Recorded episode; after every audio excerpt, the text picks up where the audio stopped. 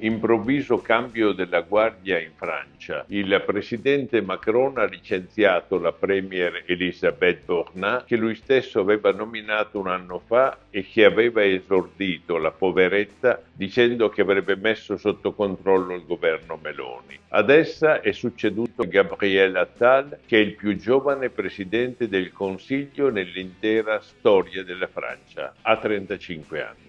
Dietro queste decisioni ci sta un Macron in grande difficoltà, non ha più la maggioranza in Parlamento, ha contro l'opinione pubblica francese e in questi giorni ha dovuto addirittura rinunciare anche al protettorato sulle repubbliche centrafricane di cui addirittura la Francia stampava la moneta. Macron ha colpevolmente lasciato un vuoto in Africa che purtroppo adesso è stato occupato dalla brigata Wagner di Putin.